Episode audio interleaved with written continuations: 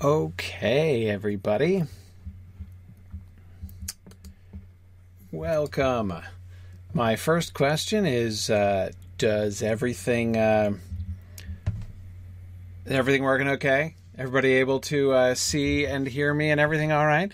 Um, I am asking because I am using my new system for the first time uh, tonight, which is very exciting. Uh, my new computer arrived. I ordered a new computer uh, soon after Mythmoot, the horrible failure of my attempt to broadcast at Mythmoot, and uh, I was told it wasn't going to arrive until like the second week of September. And to my surprise, it arrived yesterday. Uh, so I've been trying to set everything up from scratch, uh, sort of anew here, uh, and it's really at Gogonthar. Yeah, thank you for pointing out. I did forget to change the the, the, the stream title. I was focused on uh, a bunch of other things. So, yeah, uh, I did forget about that. Uh, but that's okay. I don't uh, uh, uh, grudge that. Um, let's see. Um, so, yeah, so here I am broadcasting. and, and of course, you can see that um, not only uh, do I have a new system, I also have a new shirt, right? Uh, this is my Balrogs Don't Have Wings shirt uh, that I got from the Signum store. Very excited about that. Uh, it was a birthday present from my mother. she, she, you know, I told her we had like new awesome Signum stuff, and she asked me what I wanted, and so I'm like, obviously, I need a Balrogs Don't Have Wings shirt. Uh, so. Um, uh, yeah, so so I am proudly wearing my Balrogs Don't Have Wings shirt, just as I was proudly wearing uh, my Signum uh, face mask today at the grocery store. That was also fun. Uh, so um, I'm representing uh, here today. Yeah, JJ, the masks are really comfortable. I was really pleased by it. It was the most comfortable mask I, I have worn, actually. Um, uh, so like not too not too thin and not too thick and quite comfortable on the face. I really quite uh, really quite quite liked it. Um, so uh, anyway, that's um, uh, that's uh, uh, so I, have been I've been excited about that. For those of you who haven't seen this yet, I encourage you uh, to go uh, check that out. Uh, you can find the link to it on the Signum University homepage. Uh, we have a bunch of new things like our Balrogs don't have wings uh, paraphernalia. For those of you who haven't seen it yet, basically we have a number of designs, and through Redbubble, which is the the online store that we're using, you can get those designs on pre almost anything that you want, um, from shirts and mugs and stickers and things like that to face masks and other kinds of clothing and um, you know coasters and phone cases and comforters and throw pillows and all numbers of other things. Uh, so uh, I, I, strongly uh, recommend that you uh, check those things out. Uh, there's uh, a lot of really fun options, including, of course, several inside jokes uh, from exploring the Lord of the Rings. You can get a spiritual boulders uh, d- uh, design on something if you like. Um, uh, so anyway, that's um, uh, that's that's uh, a lot of fun. I've been really enjoying browsing through everything. Oh, DMA, awesome! You got your Bob as a Hobbit face mask. Yeah, that's uh, uh, that's excellent. I haven't I haven't ordered my Bob as a Hobbit paraphernalia yet. I'm I'm trying to figure out what is. Do I want a shirt of that or something else? I'm not completely sure yet. I haven't decided um, how I want to manifest uh, my uh, uh support for the you know obviously sensible. Um, uh, uh, stand that Bob is clearly a hobbit. Um, so uh, yeah, and I'm telling you, like those of you who try to tell me that uh, Bob couldn't possibly be a hobbit because he's the ostler and can't handle horses, pff, nonsense. Uh, I mean, for one thing, uh, I mean, I have uh, nieces who are like eight and handle horses, so don't you tell me. and secondly, um, again, He's a hobbit. He can handle horses. Um, it's, it's all good. Um, all right. Um, uh, yeah, very cool. Uh, so yeah, there's the link. Thank you, JJ. Appreciate that. Um, Excellent. Yeah, I was hoping somebody would post the link there. Uh, so that's all good. And as I say, if you go to the Signum University homepage, you see there's a blog post uh, at the top which has the link uh, to our store there. And yes, Matt, we are still collecting ideas for the store. Uh, if anybody has uh, ideas for other, uh, you know, merchandise, other designs that would be really fun to see on a T-shirt or mug or whatever, um, please do feel free to suggest those. Send those to info at signumu.org, and we can uh, we'd be happy to take those into account. So, um, yeah, definitely, definitely keep those uh, keep those coming. Um, I especially love the uh, the ones you know the sort of uh, cool Tolkien ones are awesome, of course, but uh, and of course keep in mind uh, you know, they that we have to abide by trademark. We can't sell merchandise with trademarked stuff on it. So there's a lot of things that we. You'll notice that we've been fairly selective. Um, in uh, what we can uh, what we can you know put on this merchandise. We can't use Tolkien's name, of course, and we can't uh, use the titles of the books uh, or the the names of most of the major characters. But of course, uh, Tolkien trademarking uh, has been undermined from the very beginning by the fact that Tolkien was so consistent in giving his place names, very, very common names, uh, often just basic English words. Uh, you can't, um, you know, you, you, you can't trademark the Shire, for instance, that was a point of contention, but it's a common word. Even Middle Earth, of course, has been there have been lawsuits about that, whether or not that can be trademarked, because of course, as Tolkien himself said, it's he didn't invent the term, right?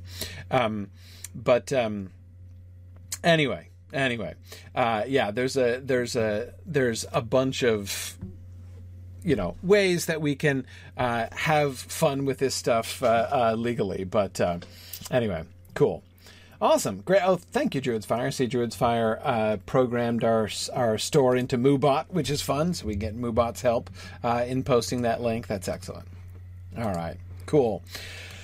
Good. So that's my primary announcement, just to remind everybody about our new store. If you haven't gotten a chance to check it out, you totally should. It's a lot of fun, and the uh, and of course, you know, uh, uh, you know, proceeds you order stuff from the store, and it you know helps provide a little bit of support uh, to Signum University. So of course, we're really grateful for that. Um, the other thing that I would want to point out is we are uh, a week away from a new set of classes. Both our fall semester is happening. John Garth is teaching a brand new class on his his uh, on the subject of his new book. Um, you know that was just released in the last few months here.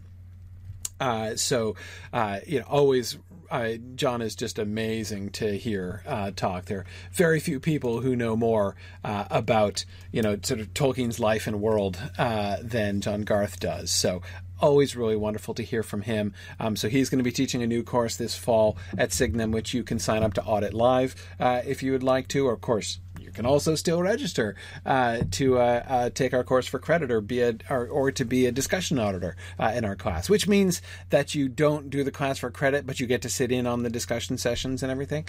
Um, uh, it's sort of the everything but the final grade version of auditing that we have. Um, and also, of course, we are starting up a new Signum Path term very soon. So I want to encourage everybody. We are focusing this fall on our communications badges, our writing and verbal communications badges. Um, that's what we had as most demand for, and we wanted to really focus in on that. Uh, communication skills being the thing that people were uh, most interested in focusing on. Um, so we wanted to we wanted to do that this term. Um, so and and the other thing that's very different about how we're offering our path courses starting in the fall is that we're going to offer all of our classes every month so that you can kind of take them in any order that you want, uh, and it'll be easier for you to kind of pick and choose and do things on your own schedule there. So uh, there's a lot of flexibility built into it, but uh, but I hope uh, that you won't delay. I know se- uh, several of you uh, attended the the um, sort of preview mini courses that we did recently, which is great. Um, and uh, so I just want to definitely uh, suggest uh, that people take advantage of that. So, all right, let us jump back into the text. So it's been a fortnight, of course. I was away last week. I was off in the uh, I was off in the the wilds of Maine. My family and I were traveling around and camping last week, uh, which was great. Uh, in fact, a week ago today, I had just finished doing whitewater rafting in North Maine, and it was a, a, a great deal of fun. Um, so, uh, uh, but I'm back this week, of course, uh, and uh, ready to jump back in. I've been thinking, of course, you'll remember uh, that we ended last time uh, when we spent the last portion of our class last time looking at scanning and looking at the basic verbal patterns in the Black Speech. inscription when Gandalf, of course, dramatically reads out the black speech. and I was sort of there are several things that I would want to kind of sum up about this. One is it is extremely striking. I know that not everyone agrees with me, um, but you know, you don't have to agree. If you don't agree, I'll, I'll, think you're wrong, but you're free to think me wrong too. Um, I think it's very striking the way that the uh, the rhythmic patterns of the black speech and the English version. I know Westron, but I'm talking about English, right? Because those words are English there. I know, again, I know it's meant to be Westron, but it's not in Westron. That Tolkien might have written a Westron version, but this is not a Westron version. This is an English version, right? Um, uh, it is very unusual for any English translation of a you know of poetry in another language for like let me not even say that in terms of translation for two different languages versions of the same things like the, you know poetry that translates into a different language to scan the same uh, you know and with these levels of similarities in uh, the verbal patterns not only uh, scansion but rhyme scheme as well. Um, that is um, uh, just amazing. I mean it's that is extremely, extremely noteworthy. Um, and I am pretty convinced that uh, you know after our analysis and you'll remember how i was approaching this. I was approaching this looking first at the black speech and then we compared it with the english version and uh, uh, and I was trying, as you will recall, to keep you guys from translating too early um, because I don't didn't want uh, our ears to be biased by the.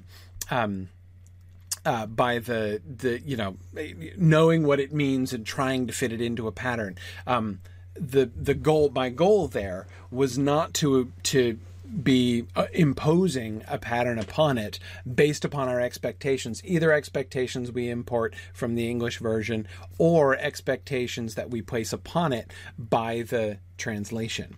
Um, and uh, instead, just to try to hear as well as we can the sort of native rhythm of the sound of the words themselves. Um, even the sim the syntax. I know that many of you were wanting to think about. Well, this is a this is a uh, you know this is an ending uh, of a word, and this is the root of the word. So the root of the word should be emphasized, perhaps, but not always. Um, that's certainly not a general rule that one can always follow uh, in the the pronunciation of any language. Um, so I certainly don't believe it to be a rule that should trump other things. Um, and again, it's it's. Um, uh, I mean, you could try, for instance, to uh, read Durbatuluk and Thrakatuluk as, uh, you know, only emphasizing the root words, right? The root syllables. Durbatuluk and Thraka, Thrakatuluk. Um, you can try to pronounce it that way, um, but it isn't going to work. Um, or at least what's going to come out, I am going to feel free to say sounds like nonsense uh, to me. I, the, the, lines do not work that way. Um, I feel pretty uh, convinced by this. Um, so, anyway.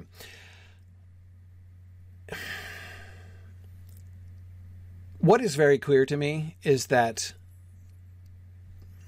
what conclusion do I draw from the similarity between the black speech and the English text?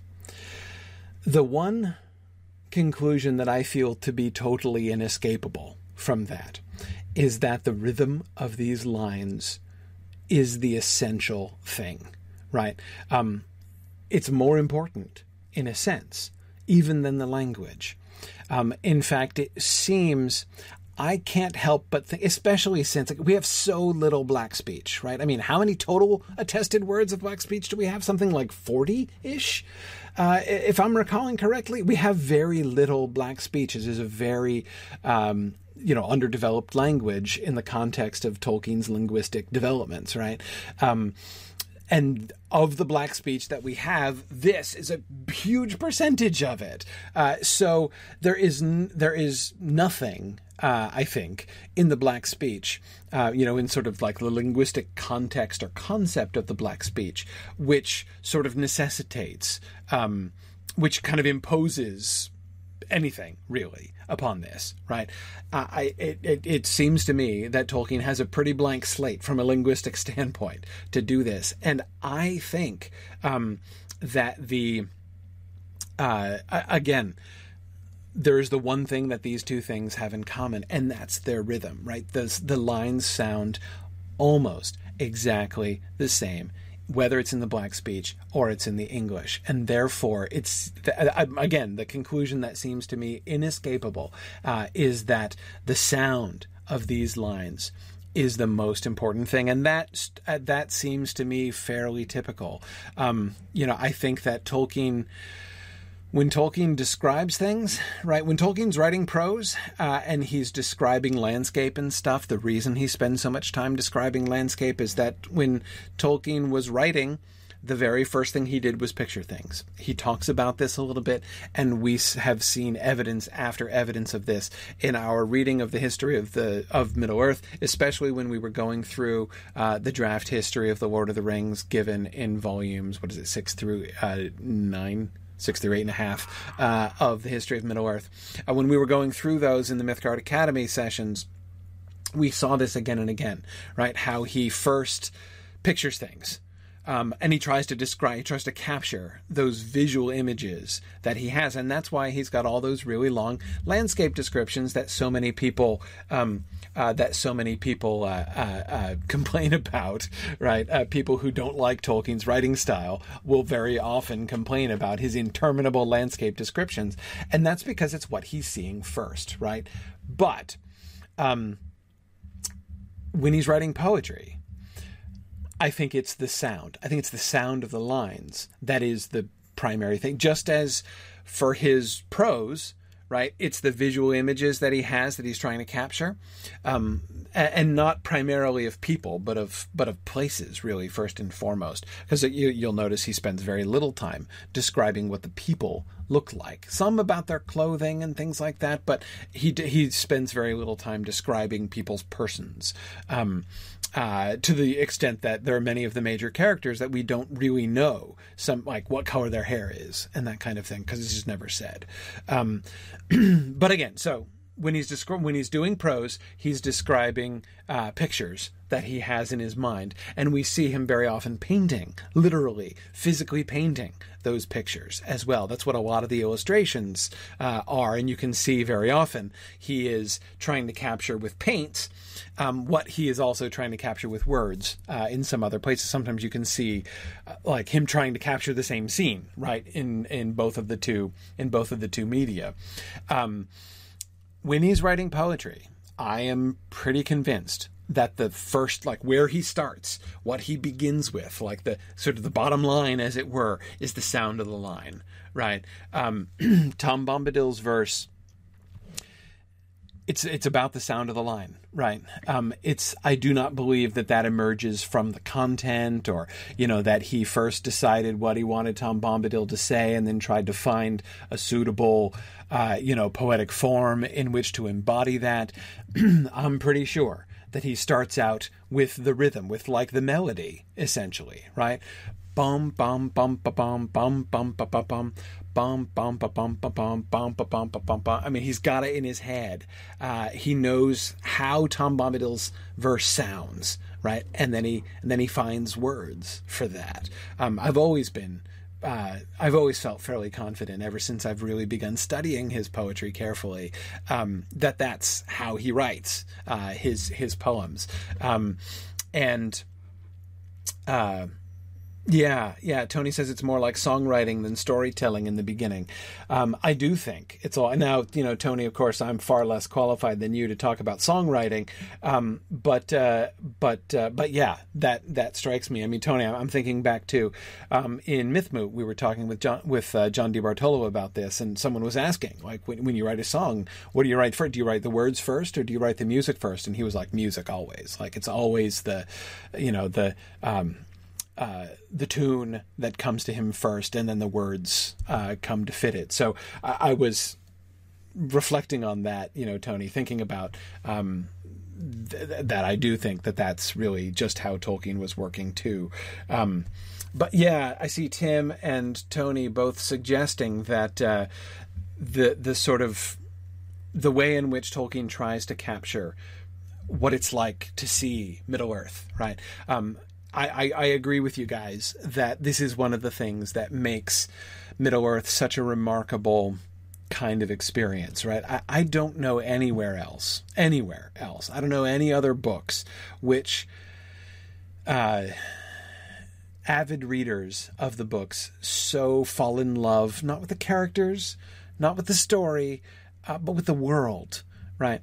I'm not saying that they don't fall in love with other worlds as well, but um, Middle Earth is just it's it's different. Um, uh, the relationship, Tolkien fans' relationship with Middle Earth is different than you know the fans of other works with those other worlds. They may really love the stories. I'm not trying to say that you know they're not as good fans or something like that. It's just the emphasis is really different. Um, so um, yeah, yeah, yeah. Tony was saying that uh, uh, many uh, songwriters write like that. He says it, he does as well. Um, that you have to have uh, the uh, the melody first. Um, yeah, yeah. Um, but uh, but Tim, yeah, I agree. Middle Earth itself is the central character uh, of the work, um, and I agree. I agree. Um, but um, but anyway, so to get back to the get back to the poem here, and I'm not going to spend all class talking about this verse again, but I wanted to kind of close the loop on that a little bit. Um, uh, on this a little bit because and to point out to you one conclusion well two conclusions that i've made because i've been thinking about this for the last two weeks um, two conclusions that I made and one that I haven't. That's one. One is that I think that the rhythm of these lines is super important because again, it's it's the fact that it is um, stable between the two. You can't do that. Like you, you, you almost can't do it. It is almost impossible. Um, try sometime. Try with a one line, with anything. Right? Try, try to replicate the sound structure, translate the substance, right? The meaning of a line of poetry from one language to the next, retaining the sense, right? Making it a direct translation of the words, and also retaining the rhythm, the syllabic rhythm of the lines. Try it. It's almost impossible. Like it, it almost can't happen. Um, you know, I, I am sure there probably are some examples, uh, but it's uh, um, it's very very it's this is not something that happens by accident. This is not a random th- and and to to the extent that it leads me to suggest. So again, like what is the connection between the English and the Black speech? Um, I have to think that the English came first in Tolkien's mind. That I don't consider a given for all of Tolkien's poetry, where we have both the English and a version of the poem in one of his invented languages. I have no problem believing that some of his Elvish poetry um, he wrote first. You know, he thought up in Elvish, and then the English version is is just like trying to do a version of that. I, I can believe that Tolkien did that. I'm not sure that I know of any poems that I'm that I am really confident are like that. Um, uh, Elbereth Gilthoniel is the only one that comes to mind as as a, a really good candidate for that. Um, but but anyway, I don't want to get too far off the topic. The point is, um, in some cases, I could imagine him actually composing the poem primarily uh, in. Uh, actually, we're going to come across an example of this, which I think is a pretty clear example of this, and that's Galadriel's long song uh, at uh, at their departure, right? Which you may remember remembering ahead, right, uh, uh, the narrator is only going to give us essentially a prose translation of, uh, whereas it's in verse in the Quenya. Um, so, um, anyway, um, I am, uh, I am sure that he does that sometimes. Again, that seems to be an instance of it. Um, but again, you'll notice how far those are apart right? Um, the English version and the Quenya version are not anything like this, right? There's no, there's not this kind of connection between them.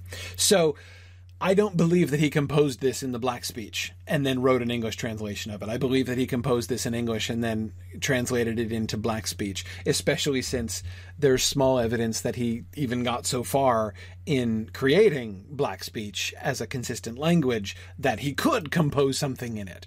Um, so, um, uh, so anyway, I. Um, uh, I think that he composed this in English and translated it into the Black Speech. And under the circumstances, given the closeness of the rhythm, I think it most likely that this the very structure of black speech, the linguistic structure of black speech, seems to me very likely to be influenced by the desire to make this fit the rhythm, right? That he had the rhythm in his, he knew what he wanted the black speech lines to sound like.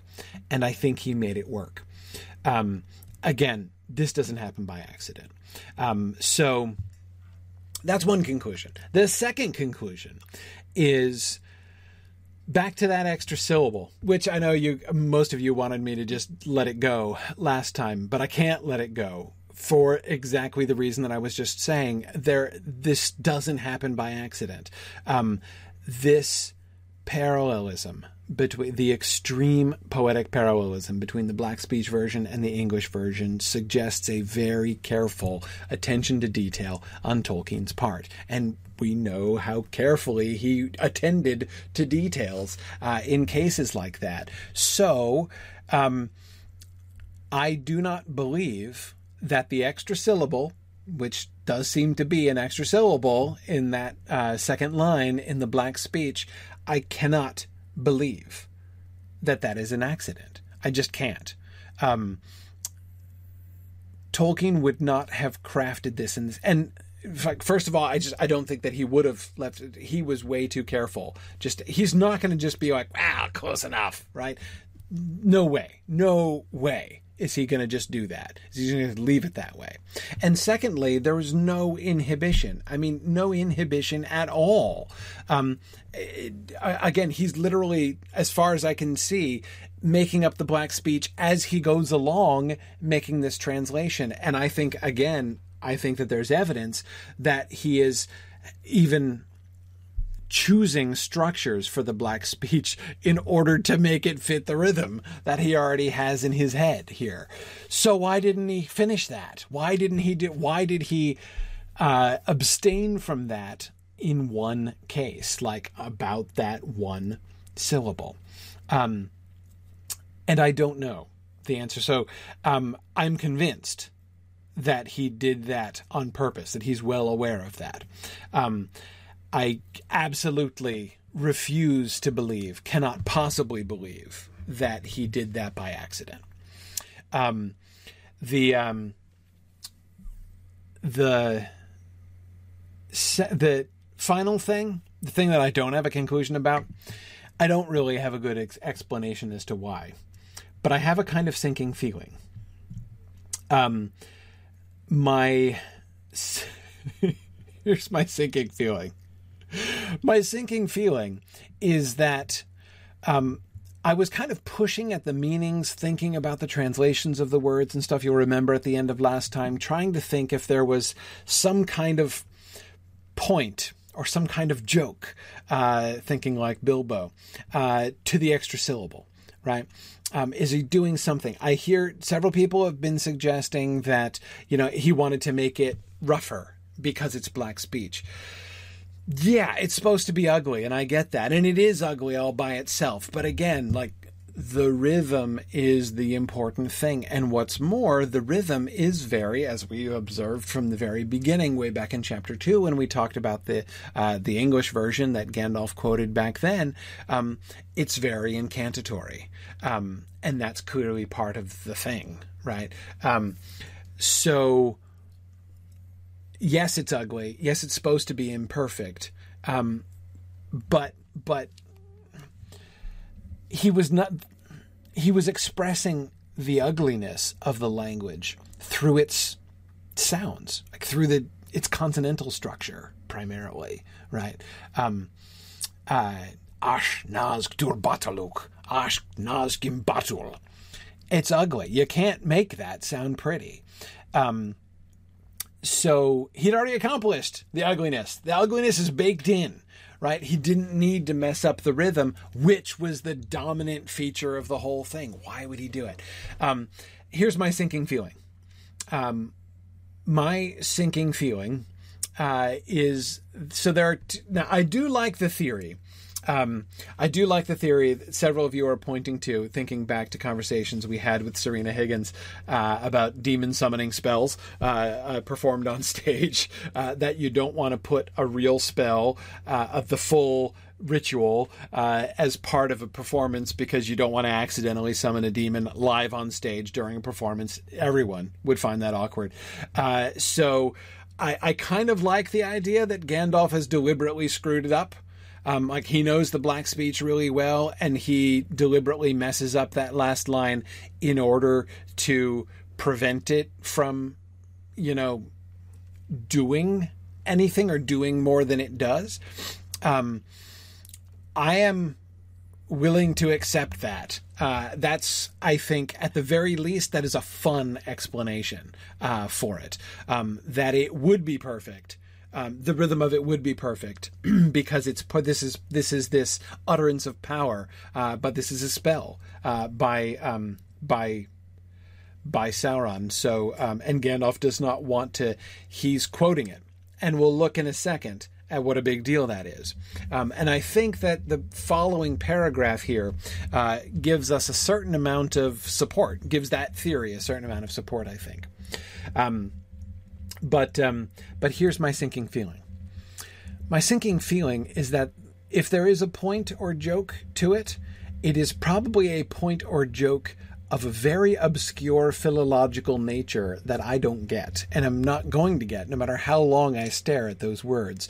Um, which uh, I was I was talking about this. Um, I was last night actually. I was I was recording an interview with the Prancing Pony guys. Uh, I'm gonna I'm gonna doing an interview with them on an episode that's to be released in like a month or something, uh, a couple months. I don't know exactly when.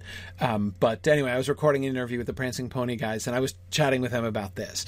Uh, and uh, uh, Sean says um, yeah, you know, it, it, might very well be something that like only the like you know couple other people who contributed to the songs for the philologists would get, right? Um, and I think it's I think it's very possible, right? I think it's very possible that um, the extra syllable, which is you know made by like the particular uh, linguistic construction uh, of this, has some kind of like point or joke uh, that Tolkien would have found uh, funny or significant or meaningful in some way and just goes clear over my own head. Um, that's my sinking. Um, that's my sinking uh, fear, my sinking feeling uh, about that line, and what ultimately leads me to let it go uh, and move on because I think that that seems to me probable. Um, uh, yeah. So, um, uh, JJ, the extra syllable seems to me uh, to be an ishi. Ishi. Uh, it's the the the she. Uh, the the last syllable, the final vowel, the i ending of Burzumishi uh, is the the I would say that's the extra syllable. Um, uh, Krimpatul, Burzum, Ach, all of those map uh, cleanly. Um, uh, yeah, yeah. Um, uh, what does that translate to? If I'm doing my black speech properly, uh, it's basically it's the uh, in the. Uh, so Burzum is is darkness. Ach is just and. Uh, Burzum is darkness, and Krimpatul is the bind them. It's that's the verb. Um, so the ishi is that basically it's the prepositional. Uh, it's you know an ending which makes Burzum into a prepositional phrase. Essentially, it's the in in the darkness thing. Um, yeah. Okay. Great. Uh, uh, Exeter Kered says, "Can I please speak the whole thing so we can hear the meter?" Yes. Here's the conclusions that we came to last time. Ach naz, ach naz durbatuluk, ash naz gimbatul, ash naz thrakatuluk, ach burzum ishi krimpatul. And you hear the extra syllable. You can hear it and feel it, right? Ash naz thrakatuluk, ach burzum ishi krimpatul. Ah, yep. It's it gets me every time. Gets me every time. Um, uh, and you know, Angrist, it's possible that Tolkien was was did not again I said I, I think it's impossible that he made just simply made a mistake and didn't notice that I think to be impossible um, uh, knowing Tolkien but is it possible that there is something um, uh, that like that final I just isn't pronounced right? That there's, you know, that, that you just say, Ash naz thrakatuluk ak burzumish krimpatul. Yeah, maybe. Maybe I don't know why. I mean, I that could just kind of be my own, uh, uh, my own ignorance there. Um, uh, that there would be, you know, again, that a much better philologist than myself would be like, well, obviously, in that kind of an instance, you're not going to pronounce the I, but I don't know it. Um, so, uh, but I'm willing to believe that it is possible. Um, or again, that might be exactly the kind of joke that it is, right? Um, uh, that's I could imagine it being a, a sort of uh, joke of that kind, but um, yeah, yeah, um, yeah, um, yeah. Mad Violinist. Um, I uh, look. It goes to my heart not to I mean, I'm going against my own impulses here um, because I have always loved saying Gimbatul and Krimpatul. Uh, I love stressing the first syllables in those words. Um, and if ever, you know, I work those words into conversation, which sadly doesn't happen that often, uh, you know, that's totally how I would pronounce those words. Um, but I can't resist the um, not just the patterns. I mean, you'll remember even before we brought in the English, um, you know, I was feeling that the lines were telling us, though I didn't want them to tell me this, and I was heavily resistant to them telling me this. Uh, I was feeling that the lines were pretty clearly telling me that we should emphasize the second syllable of those words. Um, but um, anyway, yeah, um, yeah, yeah. Um, Grim Dragon says if Tolkien were looking down upon this conversation, is his reaction a laugh or a face palm? Oh, I think both. I think both. Um, I, uh, I, I like to think Grim Dragon that it would be a uh, uh, a uh, benevolent and indulgent smile with perhaps a small shake of the head. I don't know, um, but um, uh, anyway, uh, okay, so that's all I wanted to say about that. As I say, did want to come back and close the loop. Now let's look at the response. The change in the wizard's voice was astounding. Suddenly it became menacing, powerful, harsh as stone. A shadow seemed to pass over the high sun, and the porch for a moment grew dark. All trembled, and the elves stopped their ears. Never before has any voice dared to utter words of that tongue in, in Imladris, Gandalf the Grey, said Elrond, as the shadow passed and the company breathed once more. Um, so there are several things here, right? Um, for, if you just had Elrond's words, if we didn't have that first paragraph, if we went right from the incantation to never before has any voice dared to utter words of that tongue in Imladris Gandalf the Grey, it would merely sound like Gandalf had been rude, right? Like you know that he had uh, uh, been guilty of a of a, a social misstep in some way, right? He's broken a taboo. Um, it is um, it is forbidden for the words of the black speech to be spoken in Rivendell. Gandalf knew that. He broke the rules. Right? I mean, it's what it sounds like. Again, if all we had was that, that's what it would sound like just happened here, right? And even in the sentence before, the elves stopped their ears, right? Makes it sound like the elves are just kind of fussy, right? Like, oh, oh, please, no, stop it, right? You know, like he's playing the bagpipes really badly or something, right?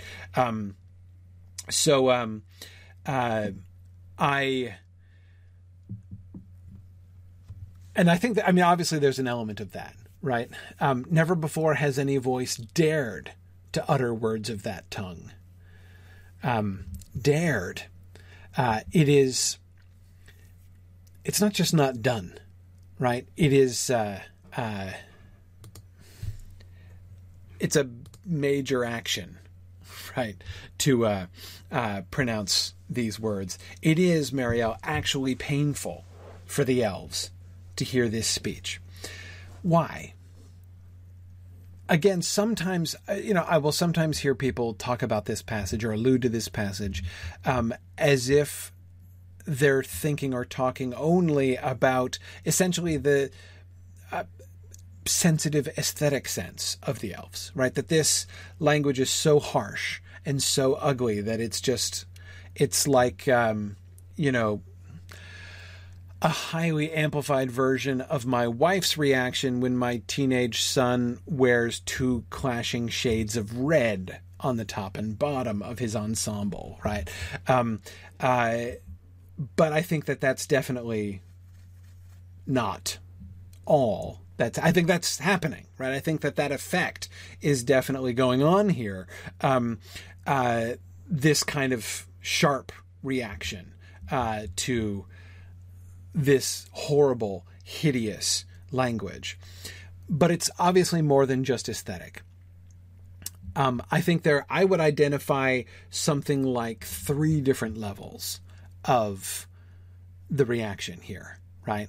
First is it is a language that is full of hate. It sounds harsh for a reason. Uh, because, Nancy, I agree with you. Uh, Dwarvish is almost as harsh. Right? I mean, as far as like the the the consonantal syllables, uh, you know, like the, the the way that the consonants come out. There's there's you know, it doesn't sound the same, um, but it is also uh, a very harsh sounding language. Um, uh, yeah. Um,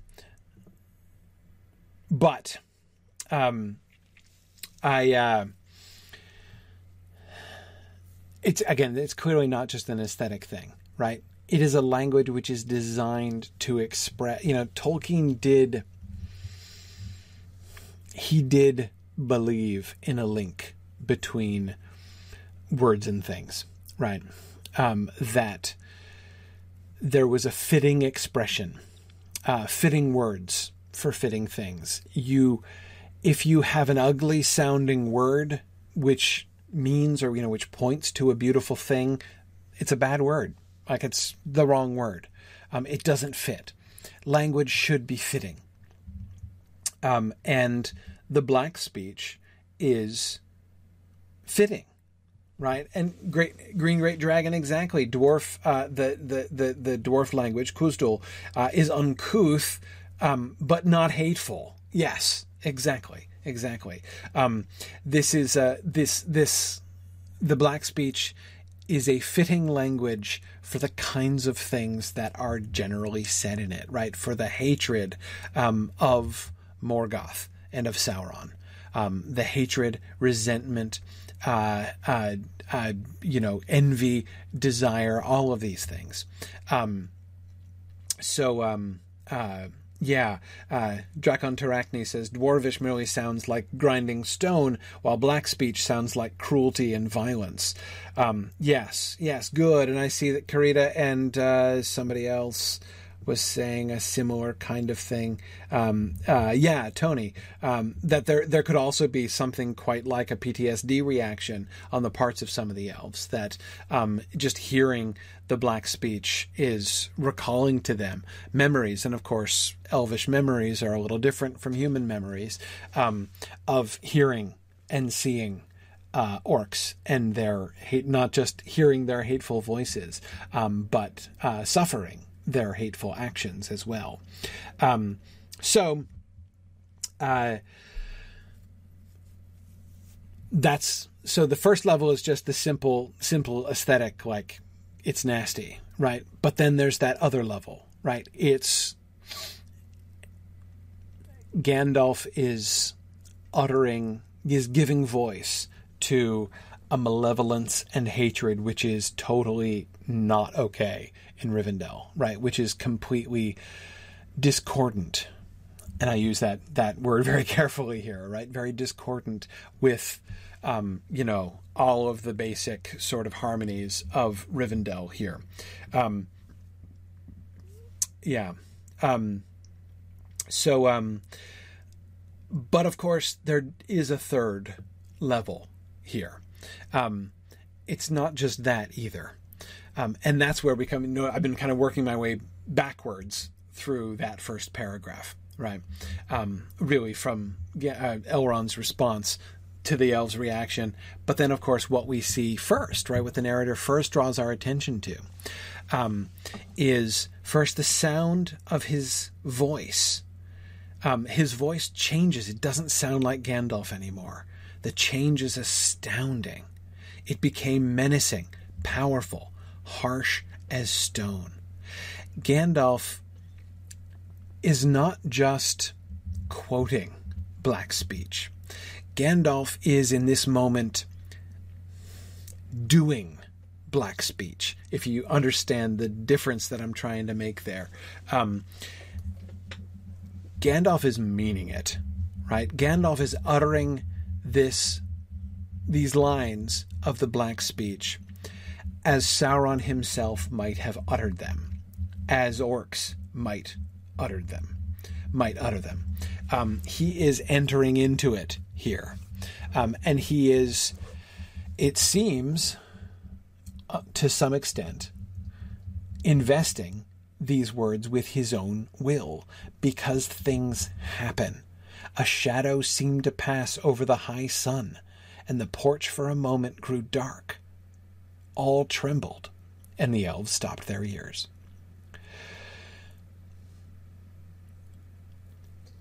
A shadow covers the sun. Darkness falls when Gandalf says this. Um, and again, if we uh, if we go back, um, one ring to bring them all, and in the darkness bind them. Um, that's you know the invocation of the darkness right?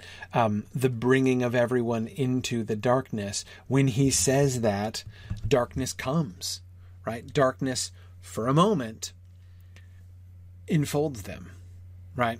Um, they're not being brought back to the darkness but the darkness is for a moment brought to them. Um, and that's um, a big deal, right? This is a very big deal. Um, Gandalf is here doing magic, uh, to use that word, right? Uh, again, I, he he is not just quoting. Uh, he's not just reading. He is saying these words and he's investing them with his. He is showing what they mean, right? Gandalf is not just, you know, and notice how he built up to this, right? He built up to this trying to answer Galdor's question What are the proofs that this ring is the ring of power? And his culminating proof, right? The final. Um, rock solid piece, the most rock solid piece of evidence that he has is the fact that the fire letters that that Isildur saw and wrote about on that scroll that he read in Minas Tirith are also on that ring, right? There are lots of ways that Gandalf could have presented that. Uh, he could have demonstrated it, right? Let's get a little fire. I'll chuck the ring right in, and I'll show you the letters right now, right? And you can see it just as uh, as Isildur described it, and I can translate it for you. Indeed, many of the elves in the room could have translated it for them, right? Uh, could have read it and told them what the ring said and confirmed independently uh, that this is what. Though of course they don't. With the, he didn't bring Isildur scroll with him, uh, but still, uh, it, you know, he he he still has done a, a fair bit um, uh, to prove it. But notice that he is not bringing forth proof here. He sets it up like he's going to bring forth proof, and then instead, just at the moment where he says, um, you know, uh, that that the fire the fiery letters can still be read if you have the heart to set the precious thing uh, uh, in the fire for a while. This I have done, and this I have read. Um, so he he he's doing it again as if presenting forensic evidence, and then instead casts a spell. He is completely changing the conversation in this moment. Um, going well beyond proving that this ring is the one ring. Um, yeah, yeah. Um, uh, yeah, exactly. Um, yeah, exactly. The Green Great Dragon says Glóin could clearly have made a fire. Yeah, he was one of the fire starters of the original party. Absolutely. Um, uh, yeah, good. Mad Violinist is recalling uh, that uh, back in chapter 2 when he was talking to Frodo, Gandalf deliberately said he will not utter the words of the black speech here. Um, he could have done, but he's not going to do it, right? He deliberately gives, you know, the translation only, um, and says as if like it's a big deal. I, you know, like I'm not going to do that here, and he makes the choice to, um, uh, to go and and exp- and he, he's he's going to go back on that, right? He's going to change his policy, and he's gonna, and we see now why he doesn't do that, right? When Gandalf says these words, stuff happens. So this is where I think. If you want to believe, which I do kind of like, uh, th- if you want to believe that Gandalf has screwed up the incantation on purpose so that the full effect of the spell does not, in fact, you know, it's only for a moment that the porch grows dark right? A shadow only seems to pass over the high sun.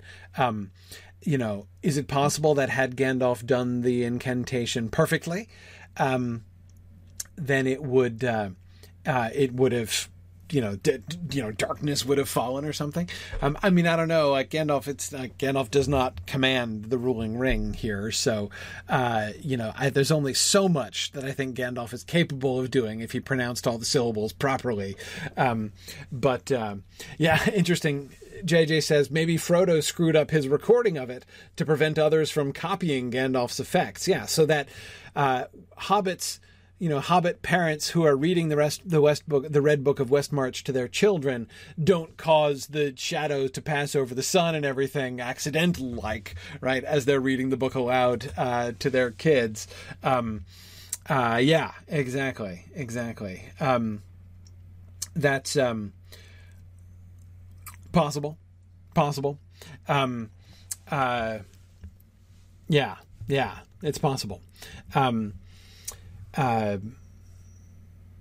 yeah, so Lincoln, I don't know exactly what um, what the spell does or would do. Um,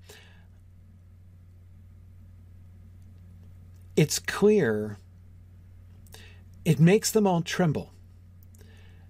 The elves stop their ears, and the company breathed once more at the end. Everyone's holding their breath right? Um, there is certainly a kind of oppression that comes into the room. I, so here's the thing that I can't help but remember. We've seen something a little bit like this before, right? And that was when uh, Gandalf showed a little bit of Gandalf the Grey uncloaked to Bilbo. That is when Gandalf exerted his will uh, on Bilbo uh, in order to help him to resist the power of the ring back in chapter one. Right? Remember when he seems to like grow larger and loom larger and everything? Um, there's even reference to, you, you, know, to like a shadow uh, from him there. Um, there's a similarity I think if we look at those passages, there's a similarity between when Gandalf, you know, kind of uncorks his power there a little bit uh, with Bilbo in Bag End, and here when he uh, recites the Black Speech incantation. Um, in both cases, he is exerting power. He is exerting uh, his own will, um, and this one is meant to be disturbing. Um, this is, I think, so like what is the spell supposed to do? You know, what is it? I think it is supposed to provide a glimpse of the shadow, of the horror, of the terror, uh, of the oppression, um, of the suppression of spirits and power, um, and, and, and, and, and of other powers, right? That we see Sauron capable of, that we see in the Sammath Naur, in the, in the, you know, at the cracks of doom themselves, at the center of Sauron's power, um, that we see Sau- like what, what Sauron does to Minas Tirith, right? With the, you know, after the dawnless day, um, all of those, all of those things, right, seem to be similar to the to the brief, transitory effect, right? The fleeting effect uh, that is uh, created in the hearers of Gandalf's recitation here. Um, yeah, yeah. Um, yeah, Grim Dragon, at the end of the day, I think that although I do really like the idea, I kind of come down on that side too. Um, uh, he says the idea that Gandalf is saying it wrong just seems sloppy. Uh, Gandalf is reciting these black spe- these black speech words in their full effect to make a point. That does seem to be what he's trying to do. So again, although I, as I say, I like the that that reading, and I think it's fun, and I think it, you can make it work with what Gandalf is doing here. Um, but uh, but in the end, Grim Dragon, I think I agree with you. Um, that's why I don't actually think I believe that reading.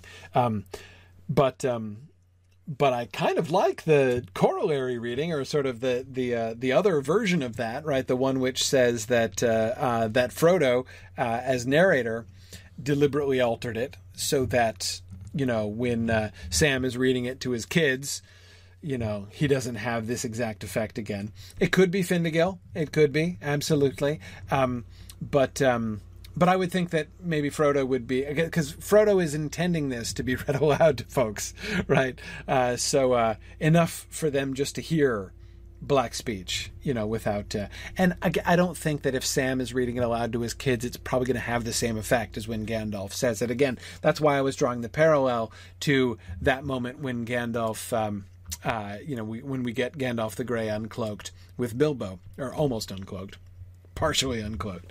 Um, uh, because um, that's uh, again, I think it's about Gandalf's will as much as it's about the words themselves. Um, yeah, yeah.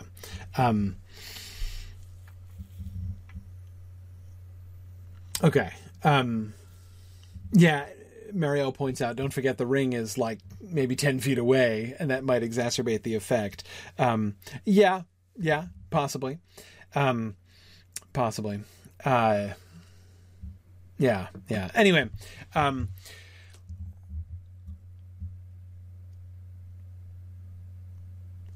let's keep going. Let's just recklessly do another slide. That was a short one, so it was kind of cheating. And let us hope that none will ever speak it here again, answered Gandalf. Nonetheless, I do not ask your pardon, Master Elrond. For if that tongue is not soon to be heard in every corner of the West, then let all put doubt aside that this thing is indeed what the wise have declared, the treasure of the enemy, fraught with all his malice, and in it lies a great part of his strength of old. Out of the black years come the words that the smiths of Eregion heard, and knew that they had been betrayed. One ring to rule them all, one ring to find them, one ring to bring them all and in the darkness bind them. Know also, my friends, that I learned more yet from Gollum. He was loath to speak, and his tale was unclear, but it is beyond all doubt that he went to Mordor, and there all that he knew was forced from him.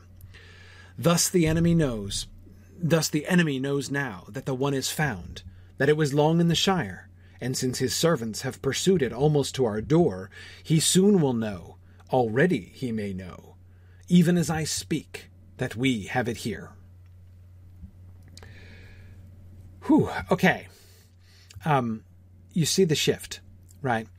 Um, Gandalf has come to what, again, looked like to be merely the forensic climax, right? Um, when he finally proves his case. Um, Galdor, I have provided the proofs.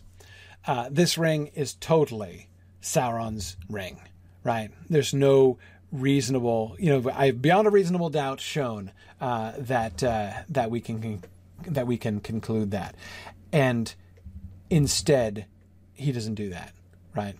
Or I mean, he does that, but he goes way beyond that and shows that his point is entirely different. Um, what's he doing? What do you see Gandalf doing here? And why do you think Gandalf is doing it? What seem to what conclusions do you think we can draw about Gandalf's well, I don't want to say agenda exactly because I don't mean like the meeting agenda. Um, uh, what um, Gandalf's purposes in making this shift, right? Um, if that tongue is not soon to be heard in every corner of the West, then let all put doubt aside that this thing is indeed what the wise have declared. Um, yeah, WKU, it does underscore the seriousness of the decision. Absolutely. Um, this is not just an academic question, right? This is not just like, okay, so we we need to figure out if you know. Um, I think there's also, um, yeah, he is shutting down debate. Absolutely, Marielle thinks that he also wants lunch, perhaps. Um, uh, yeah, yeah, JJ, that's exactly kind of what I'm thinking here. Uh, uh, you know, maybe he's he's trying to prevent an entish kind of discussion. Uh, haste is needed in this debate. Um, yes, yes, it is possible. Uh, remember that. Remember the trajectory of um,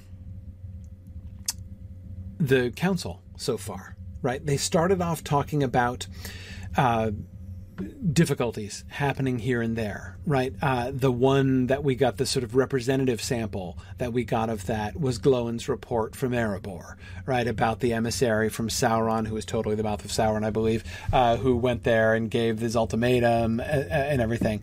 Um, but of course, you know, remember we were told that there were a bunch of other reports from other lands uh, which sort of told similar things that there are similar uh, issues and problems, and strains in lots of different places. Um, so at the beginning of the council, it sounds like this is going to be a council in which people from all the, you know, uh, people who are generally friendly towards each other are coming together from all these different lands and they're sharing their concerns and giving advice and maybe, uh, hopefully, you know, the ideal outcome of such a council would be forming like alliances and agreements to help each other in their times of need and all that kind of thing, right? I mean, that's uh, that's that sounds like that's the kind of meeting that we're having uh, at the beginning, right? And then, but Elrond pushes it, right? Because of course he knows that there are other things that need to happen, right? That they have to talk about the ring. Um, and so he goes and he explains the history of the ring and all this stuff, uh, and we get and and this has now built up to the built up to the revelation of the ring, right? Frodo standing forth and revealing the ring, um, and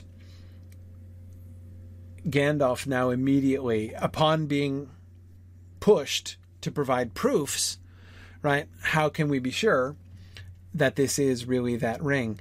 Gandalf doesn't only provide those proofs, he does, quite fully in the end, provide those proofs, um, but he pushes it mu- much further beyond that, right? Um, uh, to immediately saying, let's not, this is not something just to talk about anymore, right? We can't indulge in speculations and inquiries and and sort of uh, academic discussions. Tarlonio, as you say, this is not uh, this is not an elven talking party. Uh, no, no, it isn't. Um, yes, yes. Um, good, Marielle, I agree. Uh, Marielle says that Gandalf is emphasizing that the actual task set before this gathering uh, uh, of the free people, you know, is is is is this right? This was not, uh, you know, a council that was called. Um, there is something that they're all gathered here to do, and that's already been pointed to very clearly uh, in the uh, in Boromir's poem, right? In the vision uh, from in the Gondorian vision um, about you know how important were the councils that would be taken here, right? In Imladris. So, um, uh, absolutely,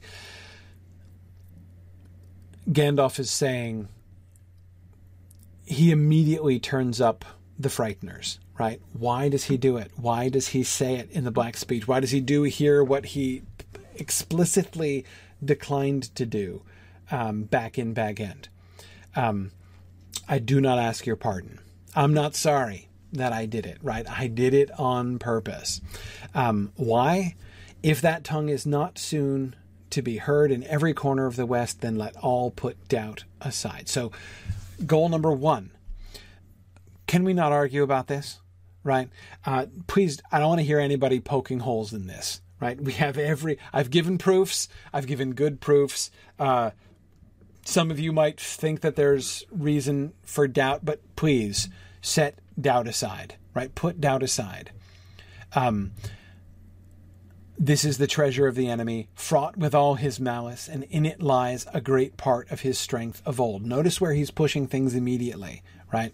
Um, what is the significance of the fact that they have the One Ring? Let's not get caught up on things, right? Um, yeah, O'Malley, he doesn't want debate, which elves are well known for. Absolutely. Um, uh, yeah.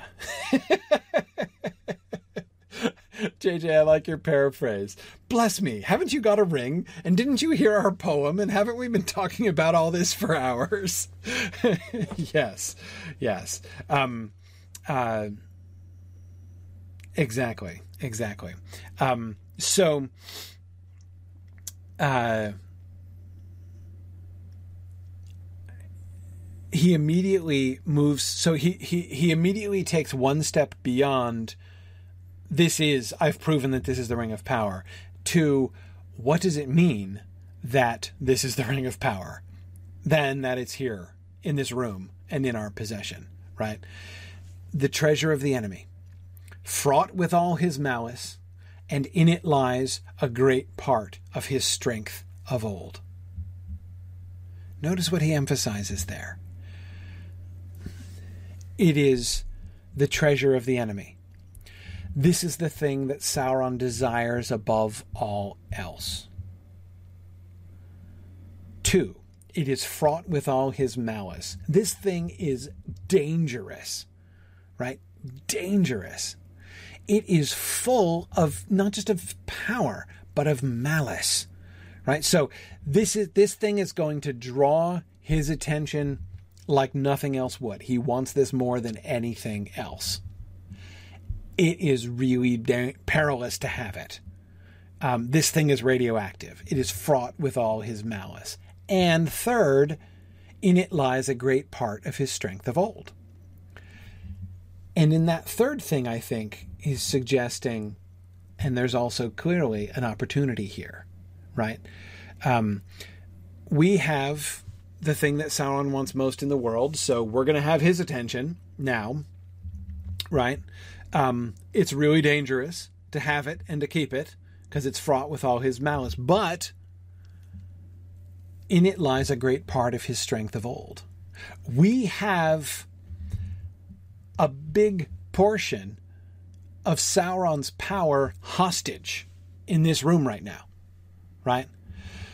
Sauron is deprived of a great part of his strength because he doesn't have this ring.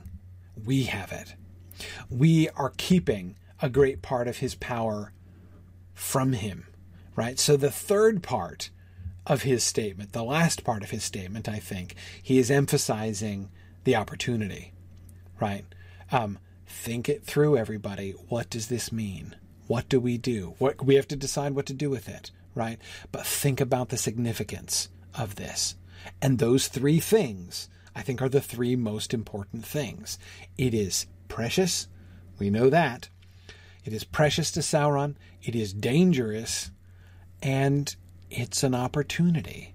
It weakens the enemy. There is a potential advantage here that none of us could have imagined getting none of us did imagine that it was possible. Gandalf himself believed what sauron told him. Why shouldn't he? Uh, that the ring had passed away. Um, yeah yeah um, yeah um,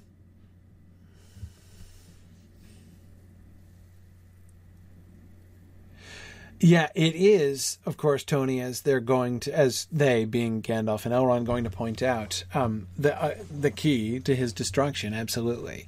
Um, uh, yeah, and Brandon, I agree. Conversely, if Sauron gets portions of his strength of old back, um, well, last time he held huge portions of Middle Earth to an extent not seen since the Second Age when he had that power.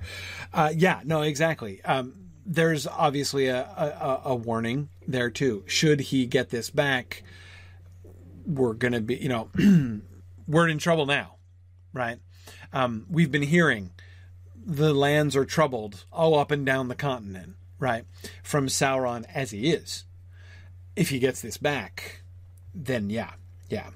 Um, but Angrist, exactly. We're literally holding Sauron's Achilles heel. Yes, yes, exactly. Uh, I think that that is um, uh, a big part of his emphasis there. Out of the black years come the words that the smiths of Eregion heard and knew that they had been betrayed. And then he quotes the English version, which I'm not going to spend a lot of time talking about because we have spent a lot of time talking about that. Um, the one thing that I would say is just how it connects, how he segues into that with this paragraph right? Um, he was quoting the lines ostensibly to provide proof that this was really the ring, right? Um, now he gives the English version. Why is he giving the English? Why is he going back to the quote again? Why is he giving this again now? Um, and I think uh, the answer is he wants to emphasize this is Sauron's plan right? What are the consequences? What are the consequences of our decision? What happens if we screw up, right? The ring itself tells us, right? That inscription, that thing I just said, that's what happens, right? This is what his plan is. This is the purpose of the ring.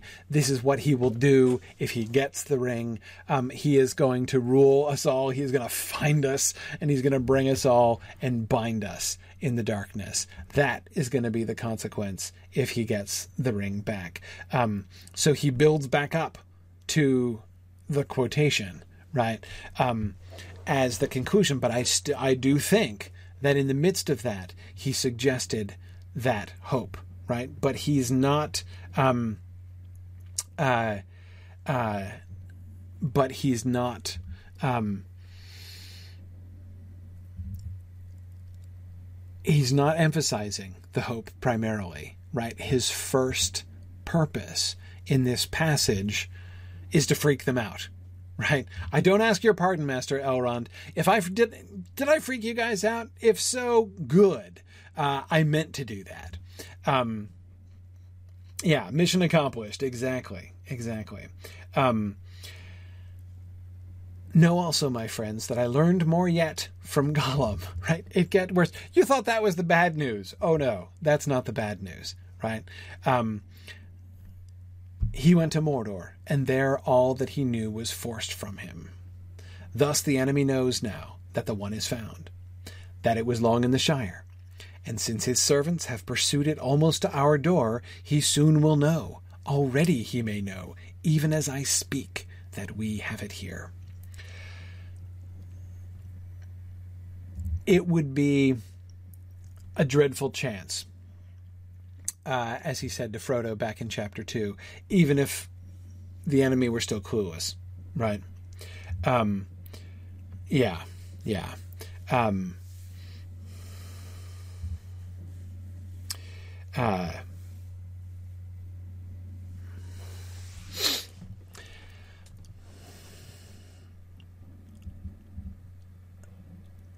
the point of that last paragraph, I think, is clearly urgency, right? Um, the clock is ticking, people. The clock is ticking because this is why we have to really focus on making a decision. In his first paragraph, he explains the stakes. He emphasizes what a big deal it is that they have the ring, what it means about Sauron and to Sauron that they have the ring, right? Both the horror and the the horror and the hope attached to that fact, the fact of their having the ring. Um, then he reminds them of the consequences if Sauron gets the ring back by quoting the thing in, in, in English, right, in, in Westron. And then he says, and we're almost out of time because Sauron knows that we have it, and he's going to come for it, right? Um, already he may know, even as I speak, that we have it here. Um, and Tony, this is a great piece of rhetoric. Absolutely. That last sentence. Um, what I like about that last sentence is first, he sets up the rhetorical rhythm Thus the enemy knows that it, that the one is found, that it was long in the Shire. And and then he starts adding in so you know we we have the, the, it's it's a threefold um, structure, right? Uh, that the one is found, that it was long in the Shire, and that we have it here. That's his sentence, right? But notice how he increases the tension by putting in a whole bunch of subordinate clauses uh, and phrases in there, right? Um, and since his servants have pursued it almost to our door, he soon will know, already he may know, even as I speak, that we have it here, right? Um, he really draws that last one out, emphasizing the very extreme significance of that, right? So that when he finally says it, that we have it here. Um, that image that he calls up, like Sauron, might be thinking about us right now as we sit here in this room talking. This is not a theoretical discussion, right? Um, th- Sauron might be focused. The whole mind of Sauron might be focused on us in this room right now. Somewhere, Sauron is focusing on us and he's making decisions about what to do. So, um, yeah, we'd better uh, we'd better do that. Um, yeah, yeah. Um, good. Yeah, Matt says I think the big evidence that Gandalf is introducing is that Sauron believes it is the One Ring, uh, to the point that he has sent the Nine for it, and they were willing to cross into Rivendell to get it. Yes, exactly. And Matt, of course, as you uh, are remembering, that was where Gandalf started right? When he said to Galdor, when he responded to Galdor at the very beginning, uh, right? You know, some would say that the pursuit of Frodo, uh, you know, is, is enough um, uh, to show, you know, that. Uh, whatever this ring is, Sauron really, really wants it, right? Uh, so, kind of circling back to that, definitely um, is uh, it's fairly fairly suggestive, um, but um, yeah, yeah. Um, yeah, good. So yeah, the question, and I saw there was a little bit of discussion of this earlier on. Um, uh, the question of like how it's been not that long. Um, you know, it's it's been what like a, a few days basically um, uh, since the you know like did the Nazgul get back to Sauron in less than a week uh, from the the uh, the Fords? Well, first of all, um, they were sent home you know, without their cloaks and boots. Uh, so I don't think they rode horses uh, uh, all the way. Um, I think they could have covered that ground pretty quickly. Um, it's also possible that there were other ways that this could be revealed uh, to him. Matt, I saw in passing the point that you made before, and I only skimmed it, so I might not do full justice to it, but I think it's a really interesting idea. Matt's question was he's remembering when Gandalf lit the. F- uh, he's remembering ahead uh, to when Gandalf lights the fire on top of Caradhras, and Gandalf says that he has written "Gandalf is here" in letters that can be read, you know, all the way down to to what does he say the uh, the the Gap of Rohan or the the mouths of Anduin? I mean, like across the continent, basically. Um, uh, so Matt, if I'm remembering, if I if I'm I was getting it correctly, your um, uh, your point was when Gandalf does the black speech incantation, when he you know does that spell, um, is it possible that Sauron himself could be aware of Gandalf? Um, that that could be you know um, almost a kind of uh, declaration. Yeah, JJ was just asking the same thing, and that's what I was. That's what made me JJ want to come back to uh, Matt's point there, even as I speak. Right, um, the connection to his own speaking there. Um, did he just make Sauron aware of it? Now, the big obvious question here is, why on earth would he want to do that? Um, uh, you know, I am uh, I don't know why Gandalf would want to do that. I mean, Sauron already suspects, uh, you know, he's going to know. I don't think he would want to short circuit that. So I can't imagine um, Gandalf choosing to reveal himself, to reveal this to Sauron. Um, that's the biggest problem I have with that. And we see how reluctant he is to light the fire on top of Caradhras for exactly this reason. Um, but um, yeah, yeah. Um,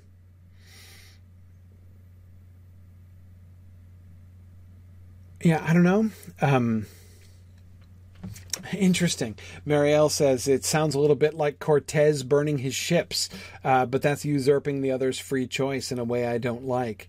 Um, maybe, yeah. I mean, maybe Tony's thinking maybe he's uh, uh, he believes that Sauron would see this as them fighting over the ring. Uh, possibly, possibly, you know that. So he's um, his thoughts are that uh, um, Sauron might misinterpret this, right? Um, possibly, possibly. Um, yeah, I don't know. I don't know. Uh, could there be? You know, some people are speculating. Could there, could Gandalf be doing something that is almost like what Aragorn is going to do later on? Um, the difficulty I have with that is that when Aragorn does it, right, when Aragorn deliberately draws Sauron's attention to himself and um, you know, prompts um, Sauron to move his armies earlier than he might have done. Um, he's doing so with the explicit purpose to draw attention away from the ring, right? Um, here, Gandalf would be drawing the attention of Sauron to where the ring actually is, right? Um, and uh, yeah, exactly. That's just what Emily was uh, was saying there. Um, yeah, yeah.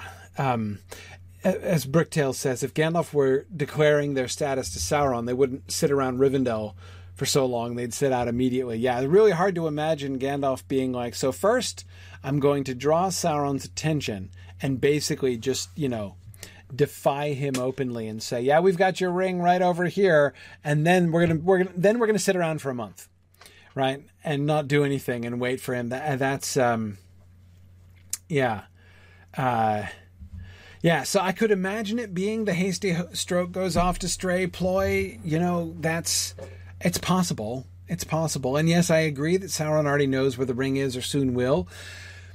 But again, like, why let him know even one day earlier? Like, what's the point? What's the advantage to that? I'm not sure that I see it here. Um, yeah, two months. Yeah, no, you're right, Nahor and Tony. You're right. Two months. They're gonna they're gonna sit around uh, and uh, uh, and not leave, um, and thus give Sauron and his people every opportunity uh, to prepare. Right. Um, yeah. So, in the end, I have a hard time accepting that. Um, therefore, it seems to me that the most logical reading of Gandalf's even as I speak, already he may know even as I speak, um, is that news could have gotten to him that somehow, either through some, uh, you know, sort of mystical or spiritual means, uh, the Witch King was able to communicate it to Sauron uh, from a distance, or they were able to travel really fast. Um, uh, you know, can they fly? I don't know. You know, I mean, uh, is there some way in which that could happen? Um, I don't know. Um, you know, can they travel in some, you know, speedily in some kind of disembodied form? Maybe. I don't know. Um, uh, could they send messages by birds? It's possible, you know. Um, so, uh, those, but whatever the mechanism is, the mecha- the method of communication between the Nazgul and Sauron, uh, that seems to me the most likely explanation. Um, and trifle, you are right. It could also just be rhetoric to increase the urgency. Um, uh, he isn't saying that he knows that he, he's not promising, right? Um, uh, he soon will know. That's certainly true. Already he may know, even as I speak. Maybe not, but maybe he does, right? So yeah, I, I, I think the rhetorical effect is clearly the most important element there. Um, yeah, yeah. Um, now, Lupilia, you are correct that Saruman can uh, relay it to them by Palantir um, and so they would only need to get a message as far as Saruman in order for Sauron to know right away. That is true. Um, though there is, even before Tolkien wrote the Hunt for the Ring section that is published in Unfinished Tales, um, in which he went through this much more clearly. Uh, but even before he did that, it seems unlikely that there's been a very great deal of coordination between the Nazgul and Saruman. Um, exactly, Sam. Yeah, I'm not sure he would. Uh, yeah, yeah. Um,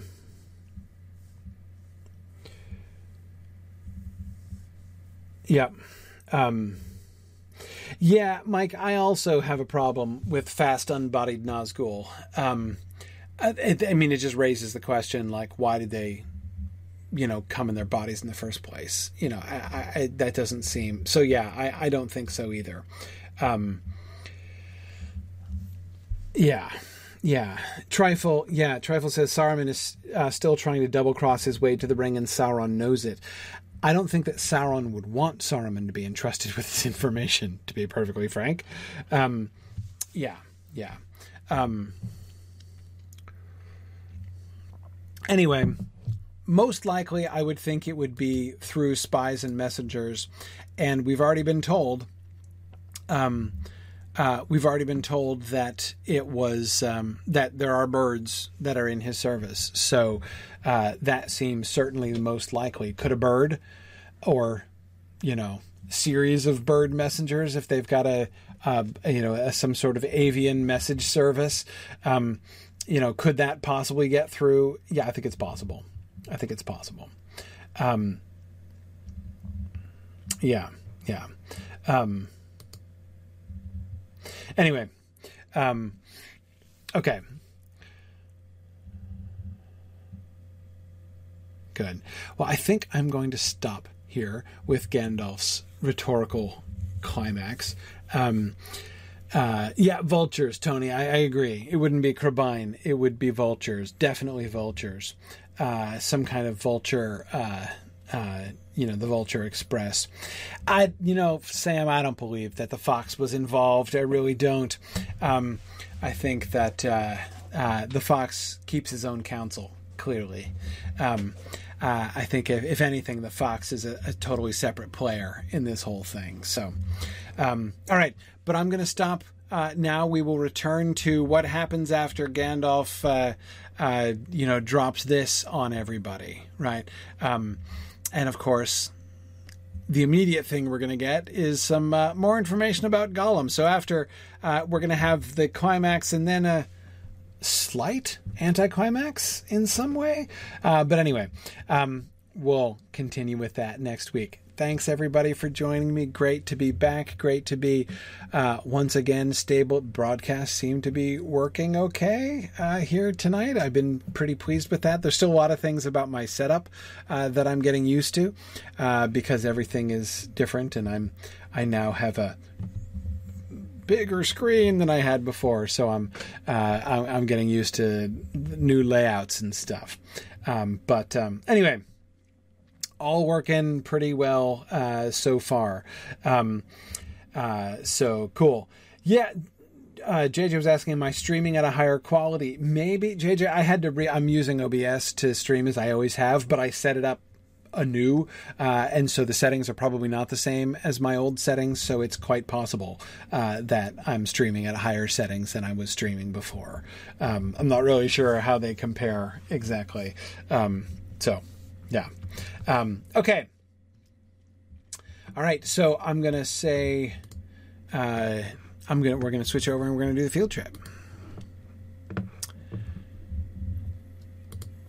Good evening, Valori. Welcome back. Yeah. Uh oh. Yeah.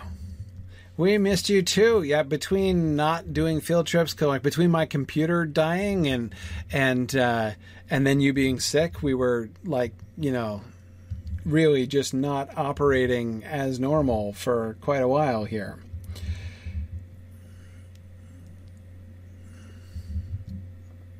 Oh yeah. Yeah, yeah. Yeah, this is a lot of fun. It's a lot of fun. Okay, so one thing I want to apologize in advance. Um, as I said, I've got a totally new setup here, which means I've just reinstalled the game from scratch. So, like, a lot of the settings are pretty screwed up. Um, and, um, oh, wait, hang on. You're not hearing uh, Vlori. Hang on a second. I can fix that. I can fix that. I thought that there was a problem here. Let me see. Hang on a second. Um. Okay, let's see. Valori, try that now. Test, test. With blackest moss, the flower pots were thickly crusted, one and all. Great. Okay, I think we're getting her there. Yeah, we can. It was working in Discord. I know. Um, uh, okay. Again, you can hear it in Twitch now. Okay, all right, good. Yeah, Huzzah! See, part of my uh, audio setup that I hadn't gotten quite right there. Okay, all right, there we are. Excellent. All right. So yeah, one of the main things that I'm getting adjusted to here in my new system is like my um, um, my camera control. So I used to use like the left click and right click to uh, move the camera around a lot, and mm-hmm. it's now like completely spastic and horrible when I do that. So I'm Ugh. kind of trying to not do that, and I'm so I'm going to be doing yeah. some other. Probably things. good if you just log in to play one day and just fix anything that needs fixing. Yeah, I'm going to try to see if I can see if I can fix that, but. um yeah. Okay. So it is. I we are streaming at a at a high. I am streaming at a higher resolution now. Great. Yes. Excellent. Yeah, I have no idea, JJ. When I originally set up my uh, Twitch settings on OBS, I don't even remember. I did it like so long, so many years ago, and never revisited it because I was just like, I have no idea. Um, so yeah, I, I, I don't even know what it was, but this is definitely better. Um, and uh, uh, and even in my webcam is better. So um, it also this is a better webcam. Um, and as you can see, it's um, I, I I switched. For, I was using a MacBook Pro before, and I switched to an iMac, so my camera is about a foot and a half higher than it was before. So I'm kind of like dealing with like a you know my the the vertical nature of things here. Uh, anyway, so okay, so we are going to uh, go to so in our Angmar journeying, right? And so here I'm I'm just going back to the Angmar map here. Um, we have been most places uh, in Angmar now. Um, Angmar's a lot of space, uh, but we've covered almost Oh. all of it except for uh, Urugarth and Carn Dûm, basically. Yep. Which are the places that are hardest to get to. Um, so, uh, yeah. Um, so, I'm not sure. So, anyone have any suggestions for how we do? Well, let's get up there first of all. Yeah. So let's let's go up to Gath Forthnír as usual. All right. Sounds good. Meet from up there. Um, but I don't even. It's been so long since I've done Urugarth and Carn Dûm. I don't even remember. Are those quest areas specific? Are they instances or? I think they're instances, but I'm not positive. It's been five years since I last played. Well, generally, I went in there if I needed spare parts for stuff, but uh, now I have so many tunes that I just go into the bank and be like, ah, claws. I have like 25 of these sitting around in my vault. Okay, hang on a second. So, oh, wow. All right. There we go. Yeah, there's something wrong with my right clicking. Hmm. Okay. You can also buy those things off the uh, skirmish vendors anyway. So Which things? the things Valera is referring to, the level 50 class quest items. Okay. Okay. Oh, yes.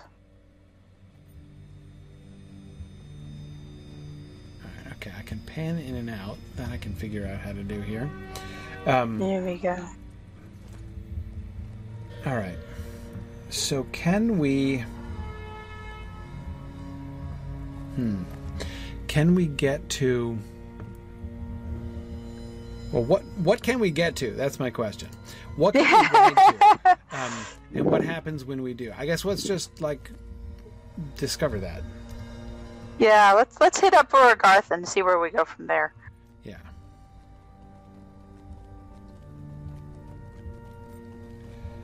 Let's figure that out. Yeah. So the the digital Mythmoot was fun. Yes. Yes, it That was. was- Um, It was a lot of fun. I was a little sad we didn't get our Wigan Valori reunion, but Yeah, yeah. I had a lot of fun at uh, Room of Requirement as well. We, we it's still up there too if you want to check out. We've been posting videos of uh, recipes, uh, Yeah. music guys Were, doing. Uh, you, I, I I didn't get an, uh, as much time to be involved with uh, that stuff as I might have liked, but you guys were doing a, a lot of uh, new stuff this year. Uh, really Mm-hmm. kind of making some changes with the with the online format. Uh, yeah, yeah. we we had to get creative in some areas. With, uh, Well, um, we, we did a lot more video game streaming. Uh, we did an intro to Star Wars The Old Republic, which is uh, another one Mythgard's picking up quite a bit. Uh, we did Elder Scrolls. We did an intro. To, we did the High Elf intro, just for old time's sake. Nice. And uh, I built a Hobbit hole in Sims 4. you built a hobbit hole in Sims 4? Yeah, yeah. Cool. Well, they, they just came out with an expansion pack that lets you put grass on roofs. So I thought this this is the time. Now's the time. Now's the time. Indeed. That one's going to be up in the gallery. I got to test it a bit first. It was funny too because we made it like this is Bilbo and Frodo still living together, so we were trying to figure out where in the timeline this was. So we had sort of Frodo as like a surly tween. So there's like you know his his room is a mess. There's books everywhere. There's a there's a hole he accidentally knocked in the wall and is trying to cover up with a statue. That sort of thing. oh, that's fun. Placing people's furniture really does help you get to know a lot of them. And I had to make up a lot of conjecture. There's a lot of things they don't discuss in these books, like where Yeah. the bathrooms are. Right. Are they indoors or outdoors? That sort of thing. Right. Right. I think I think the discussion we did we, we decided that if any any race of men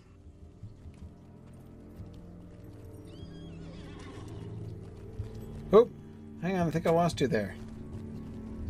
oh you got me Yeah, there you go. Got you again. yeah yeah we decided uh, hobbits would probably be in the forefront of plumbing technology Right. Right. if, Possibly. if not the dwarves possibly the dwarves, dwarves, since they got all the underground rivers and stuff Exactly. Well, and you know, and that seems to be, you know, what they're one of the things that one of the main things they're boasting about. You know, remember when uh, when Glóin says that they're, um, um, you know, that they have surpassed their fathers in in, in building, right, and mining. Um, the first thing he immediately points to is the fountains and waterways of Dale, right? So, which Yeah. does suggest that perhaps you know plumbing advances were actually things that had been happening there. Yep, sure is. But also, we know hobbits are innovative in insofar as things that are convenient, like they've invented clockwork. Right, right. Apparently, yes. Bilbo has a clock Apparently. on his mantelpiece. Um, So, Cool, cool. Yeah, no, that sounds like a fun project. Oh, the gates are giving me heebie-jeebies. Yeah, getting some serious dread here. Hard to examine things when there, there's this much dread. But this is our route, right? This is where we haven't been yet. Yeah, yep, yep, up up this hill. Okay. All right. Well, let's just go. We can't see too much anyway, so Yeah, we might as well go. Man, do the sharp pub crawl and get get a view like this. Uh, there we go. We're back now. Whew, yep, there we go. Right. What are these things again? Or Gothrog? Oh, the troll kind. Okay, that's right. No, better. All right. So I'm looking at All the right. stonework here. How Uh-huh. looking at the stonework, thinking about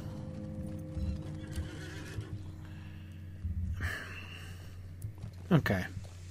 So what I'm looking at is the difference. The wall in between these two towers seems to, you know how from a distance, like we can see the walls of Carn Dûm up on, up from a distance, uh, and you can see the um, those like the black and white bars, right? The horizontal bars. So we've got that sort of middle uh, portion of the wall, which is sort of that that kind of pale white, uh, and then you've got the darker, what looks like iron or s- no, not iron, it would be redder, but some kind of black metal, right?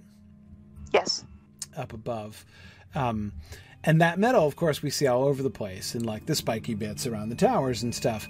Um, but what was interesting to me about these towers is that the stone is different, right? We can see it's a very different kind of block uh, from Oh, yeah. the stone of these walls. Those walls are what we've and and I believe that this is the this architecture, this wall architecture, is what we had identified before as old Angmar, right? Like the fortifications Yep. built in the old glory days of the old Yeah, the, the big courtyard.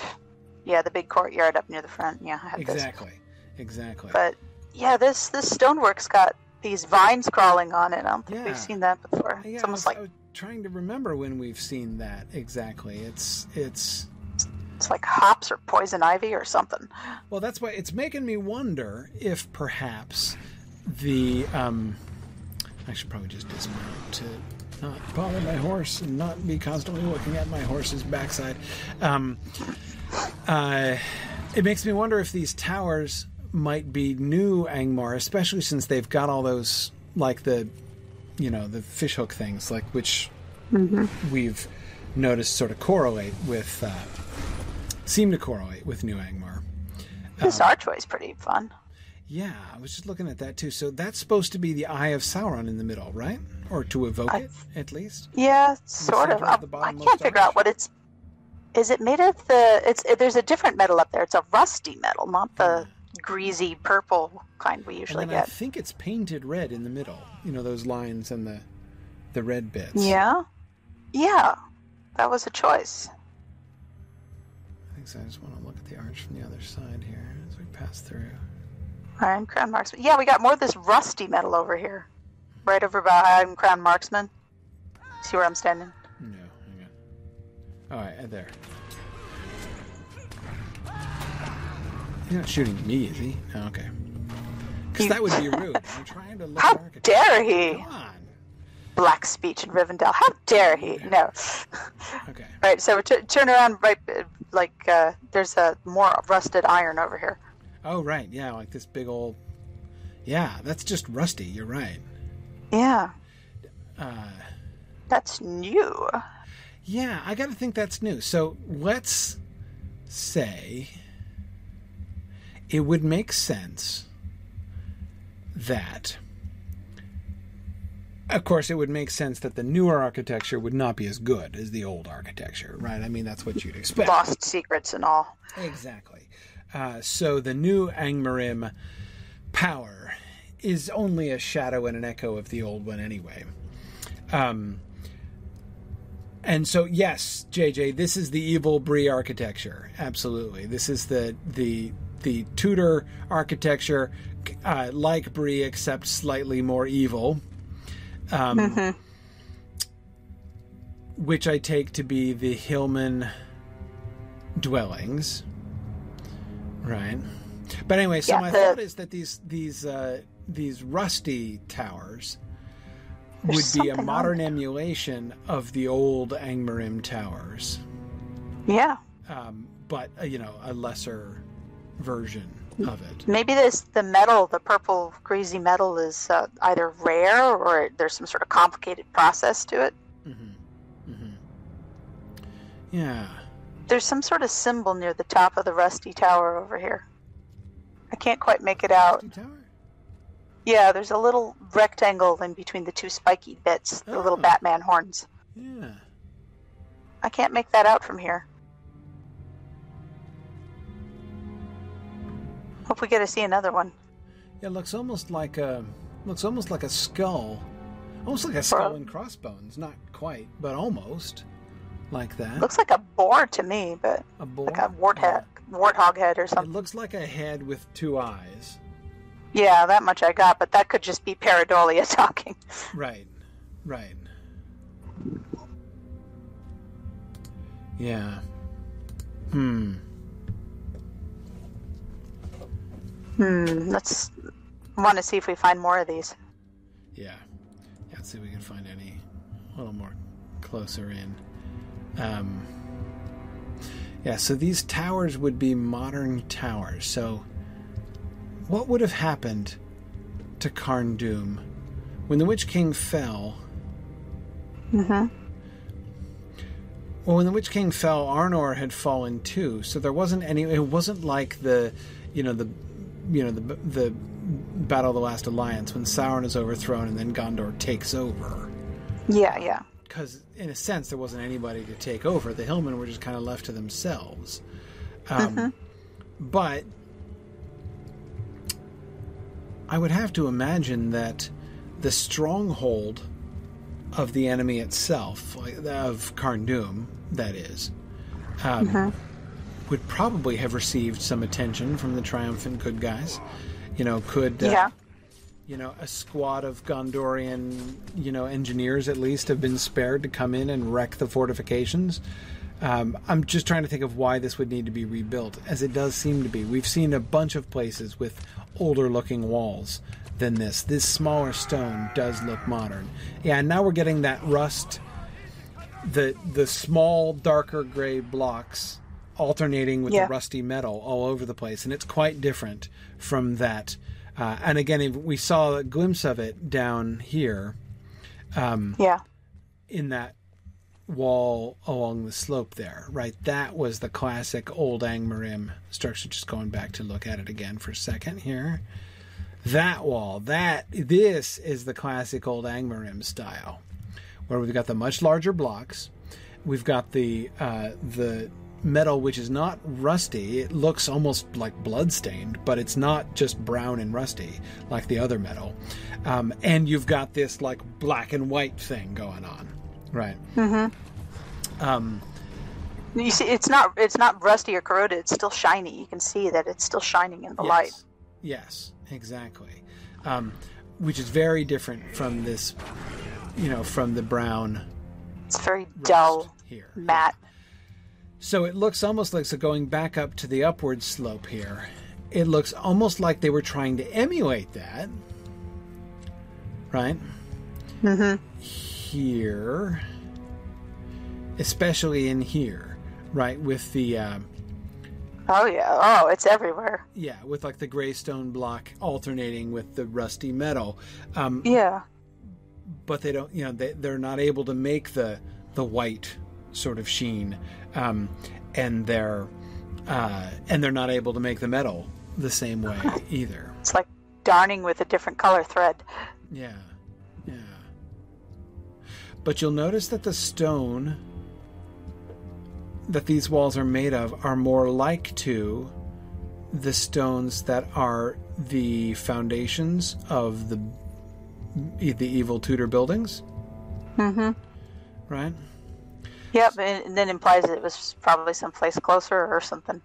Right, exactly, and also that it, um, yeah, again, is probably built by. So again, so this is the the consequence of, you know, the Hillmen who are the descendants of the old Angmarim who have been independent and were freed from the malevolent influence of the Witch King for a long time, and who have now fallen back into this pattern. And we were looking at what seemed to be the links between the Hillman culture and those who have gone back over to Angmar, right? And so we can still see some memories of their tribal uh, days, and some of them still maintaining their tribal ways, like those uh, tribal warriors that we saw in the village overseeing the Angmarim folks in Angmarim robes tilling the fields. Remember that?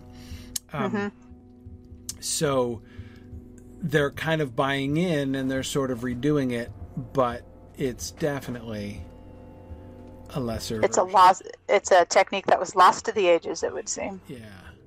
Yeah.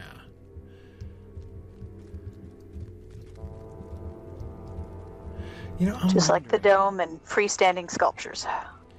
do you see many places where that brick and rust, that block and rust architecture is, as it were, essential? I'm trying to figure out Well, here's a buttress that might be essential. Yeah. Well, by essential, what I uh, what I mean is integrated with the houses. Um, what I'm trying to figure out is, was this like did the Hillman just like still live here? Did like so uh, so after the Witch King falls or runs away anyway. Um, and the Hillmen kind of take over here, right? They're ruling Angmar. Um, they uh, they settle here, right? They kind of Yeah. take. This was the main city, and they're like, "Well, it's our city now, right? The Witch King is dead," and so they they so they build these houses and stuff. Now we're having the second rise of like the Kingdom of Angmar, and many of the Hillmen have kind of reconverted, and they're now building it up, and so they erect these new um, uh, these new defenses and things in the sort of mode of the um, The ancients, yeah. the ancients, yeah, but ineffectually. But but could or are these things that were built by them as they built their houses? Like, is it is it sort of a native part, if you see, Ah. of the of the art? I would have to know more about the oxidation process of metal, honestly, but Right. I don't think it takes that long for iron to It doesn't, which- like. The fact that it's intact but still covered in rust indicates that these are relatively new structures. That's what I'm thinking. I mean, it's it's been a, it's been enough of a while. I mean, it's been you know at least what a couple years. Yeah, and these houses are in pretty good condition, but they are they're all they are older, but they aren't derelict like some of the ones we've seen. No, they're not. They're not. But So, maybe- seeing them like. This one is the only one that I can see that looks like it was built into a wall, one of the new walls with that buttress Yeah. pointing out. Yeah, it does imply there were some structural problems they were trying to fix. Right. But a lot of the houses are freestanding. Again, as if they existed and then they were like so they had this sort of village here, right? And then they were like, what this village needs uh, let's take out the old fountain and let's put in a big, huge fish hook with green fire thing in the middle of the square here, right? Um, This is the old metal, though. yeah, this is the old metal. They did see, they do seem to have some of it, right, which they've erected. Because again, we've seen a lot of those fishhook things looked really new. Um, Maybe maybe it's something only certain acolytes have access to. right, or or maybe it's a limitation of resources rather than a limitation of of skill, right? They only have so much of this greasy purple what's it metal. Yeah, exactly, exactly. Evil tonium. Yeah, and Balancemond, I agree. There is very strange weather in these parts. Who knows what the atmosphere around here, you know, has uh, done to. Well, look at the pollution here. Yeah, yeah, exactly. Looks like your evil nuclear glowing pond. what is the purpose of this, though? Yeah, I don't know. So we've got these flame jets, I guess. Yeah. Is that actually like it's emitting flame? That is flame. Yeah, it- not just gas. It does look like it does look like fire as opposed to the stuff in the middle which are like coals. Right. Because there's this, I guess, vapor or something emerging in the middle. Right. Can I also say Uh-huh. I'm really enjoying being on ultra high graphics mode again too? Like this is pretty cool. Um, but anyway, um, uh, Yeah, you can see all that knot work in the middle now. yeah, yeah. Does it kill you if you jump in? Does anyone know? Kind of want to see that middle bit there. Oh, it's got a it's got a wall. oh, it's got a wall. You can't jump in. Yeah, it's a shame. I wanted to see if I could get closer to that knot work. So that looks like green lava. It's spitting up little bits, right? So it Yeah, it's like- it's like bubbling Coals, of something. kale. Is it liquid or is it metal? Are they coals or is it fluid in there? It looks like coals. It's sending up sparks like coals. Sparks. Okay, it could be sparks. I guess I was thinking they were like spatters, like Oh yeah, it's like Epcot, the little jump in water bit. Yeah. Epcot was evil. right. Oh, and and some something is jumping all the way up this thing. Look at that. It's like sending a signal or something. Oh yeah, the little green and then they faded to purple at the top. They fade into purple. That's a blue uh-huh. shift for you. I'm wondering if it's creating the sky. It says, ooh. If this is what is making the So my uh, pollution comment was correct. yeah yeah Yeah, that's no, a that's good my theory. theory. I don't know for sure. No, it's a good theory. It's a good theory. I mean, it, look, it's it's literally sending things up to the sky. yeah, and some of them are, as belongs someone points out, some of them are coming down too. Some of them are coming down, which goes back to my Epcot theory. that it's like- just I like pretty and evil. Theory. I, I, I- I think that that works for me. That Yeah. this is one of the sources of the disturbing sky. well. I'm, I'm seeing what this guy's doing here with this because he's standing over the the flame jet or something. He's just sort of waving a sword over Oh, it. that guy over there. Hang on. Yeah, like does it help his swords or something? Or Oh, wait. Oh, did he stop? Is that the guy who's being shot now? Okay.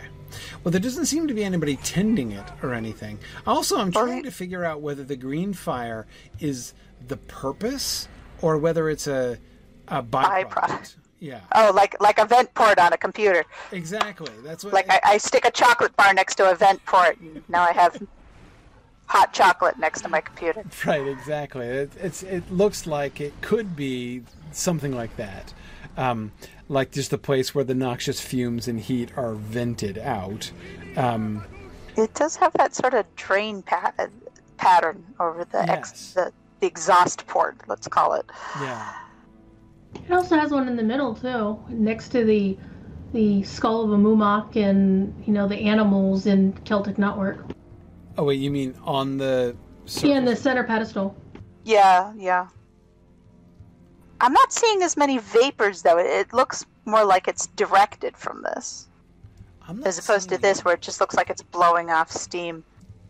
Are there are the designs on the pedestal representational? I'm seeing like animals. Yeah, I see a Mûmak and like bang hounds or something. Kind of like those critters, the the flame demons, and you know Nightmare uh, on Nightmon Bull Mountain. Barghest. Well, it's like Barghests. Barghests and Mûmaks. Okay. I think I see Bark- the Mûmak. You know what that looks like? That looks a little bit like that design you were seeing on the Rust. Yeah, it kind of does. Yeah. But you know, so this would make sense if there are some kind of like vaguely kind of, you know, totem like um uh creatures in there. Man, now I, I You know. really want to get a good look at that thing now. See if this is a new this is a new um character, so to speak. Yeah. Well, so around in the corners, or two of the corners, we have these are what are these over here? Like white factories? No, not exactly. I thought they It's not a phylactery factory. no. It looks a It little. does bit- look like a smokestack. It does look very like a smokestack. Corroded, not in good shape. Yep. Green And not in use. light. Does this water do you harm? You tell me. No, doesn't seem to. okay. Not green. Well, it, it it's hard to tell with the lighting, but Yeah, where does the light come from? uh, I think the light's still coming from uh, From the fountain? our uh, our fountain. Can't even really see it from here. You'd think we'd be in the shadow of this uh, bluff here. Looks like it's almost coming from above. It's illuminating the bank all the way down into and possibly below the water line. Definitely below the water line.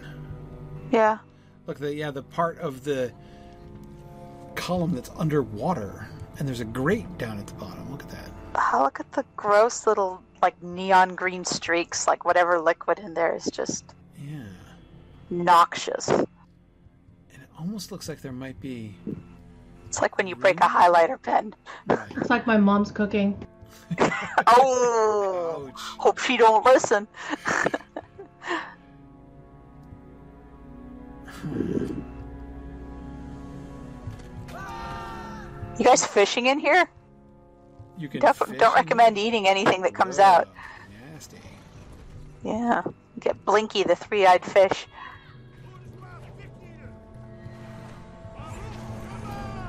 Okay, and then I assume this one over here looks identical. Yeah. Think so. Yep, sitting there. And then if we look over here at this, so the walls around this courtyard are Uh-huh. new faux Angmar walls, right? With Yes, it is. stone wall and the iron, the rusty iron.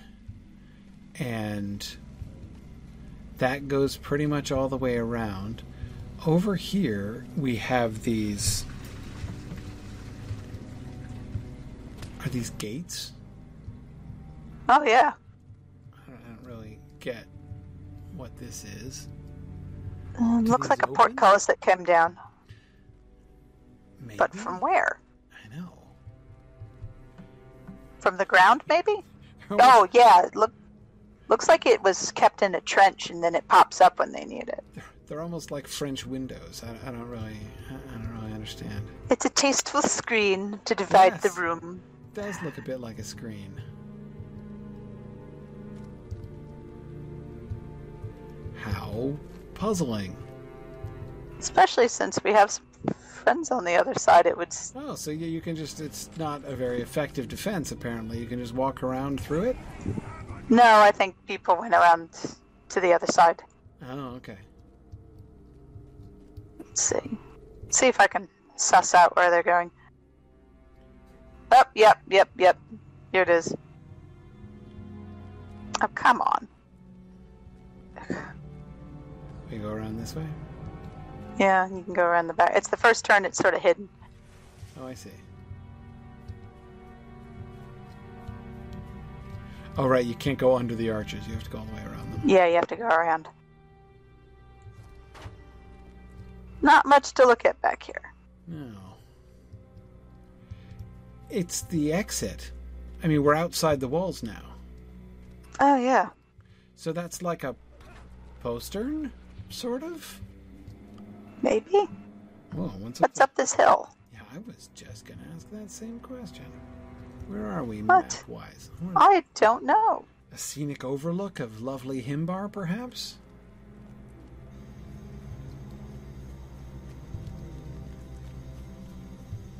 This is one of those messenger paths.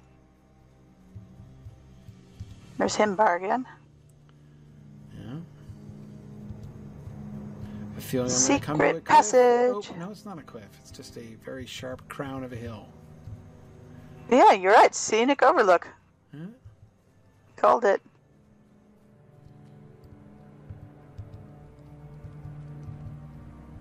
Let's see, where is this? Is that yes? That's where the um, that's the little that's the house where the cargool stands in the middle. Yeah. It'd make a nice pond. postcard. Yeah. Oh yeah, it's quite lovely. Stop at the evil gift shop. yeah. And there's the gates, the Carn Dûm right down there, yeah. Okay. Well, really, that's excellent. and then it goes, but then it keeps going down. Where does it go to? It does keep going down. I swear this is the messenger path that the dwarves have up on their cliff. right. Bullexmon says the postcard would say, Aren't you glad you aren't here? Yes. Okay. Wish you were here. Wish I wasn't. That's the spider breeding pit. Yeah? So it's just like a back way in, apparently. There's a back way into the main lower courtyard. I say lower because there's the big gate up above it, right? Mm-hmm. Uh, It's like one of Gollum's little backdoor passages. yeah. You want to get into Carn Dûm and avoid the statues? Come this way. Yeah, it does avoid the statues now that you mention it. I mean, And the giant get- trolls. Oh, it's Ah. Toriko Bokubarith. Ah. Okay. All right. The spider's guarding the secret passage. Now, why does that sound familiar? Right. So there, on the one hand, there's yeah, it's a, it's a good news, bad news situation, right? Like, there is a back route in, but it might be guarded by a monstrous female spider.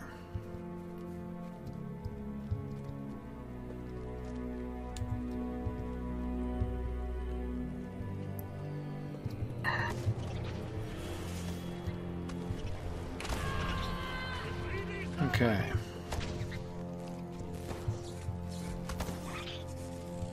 Oh. All right. This is so. This is just into. Yeah, this is just, we're just in the Tori, Tori Bogbarith. Okay. Interesting. Yeah, Okay. Well.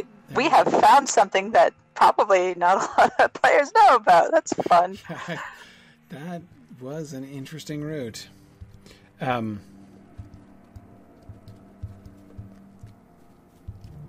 Yeah, good idea. Let's ride up. That's that's a better idea. Yeah, probably so. Okay. Well, I should probably let people go. I'm trying, still trying to uh, uh, Situate. about uh, Yeah. not keeping everybody up until the middle of the night. Um, well, past much past the middle of the night, perhaps I should say. I know. Um, Still getting used to my new school s- sleeping schedule. yeah, So- yeah. Okay. Well, we will we'll get back to the courtyard, and then we will uh, we will resume from there next time. There's the sea. Oh no, is there something else over here? No, it's just an it's just an offshoot.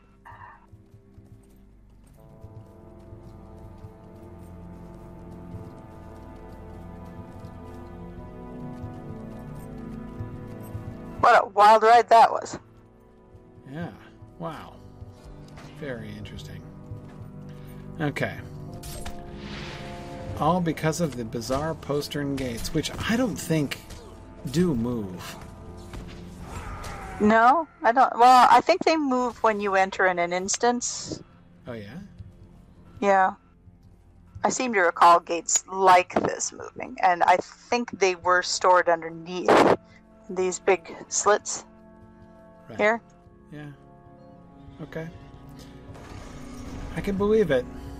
I can believe it. All right. So we will return next week to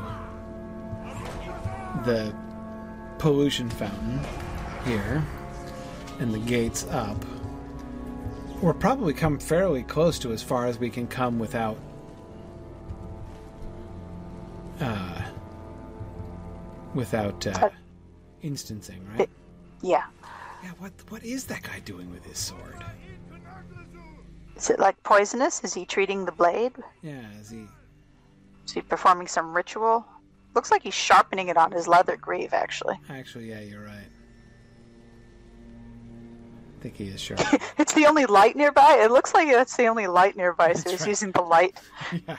I'm gonna do it in this glowing green fire that's blowing up in my face. What could go wrong? Yeah. Yeah. cool. All right.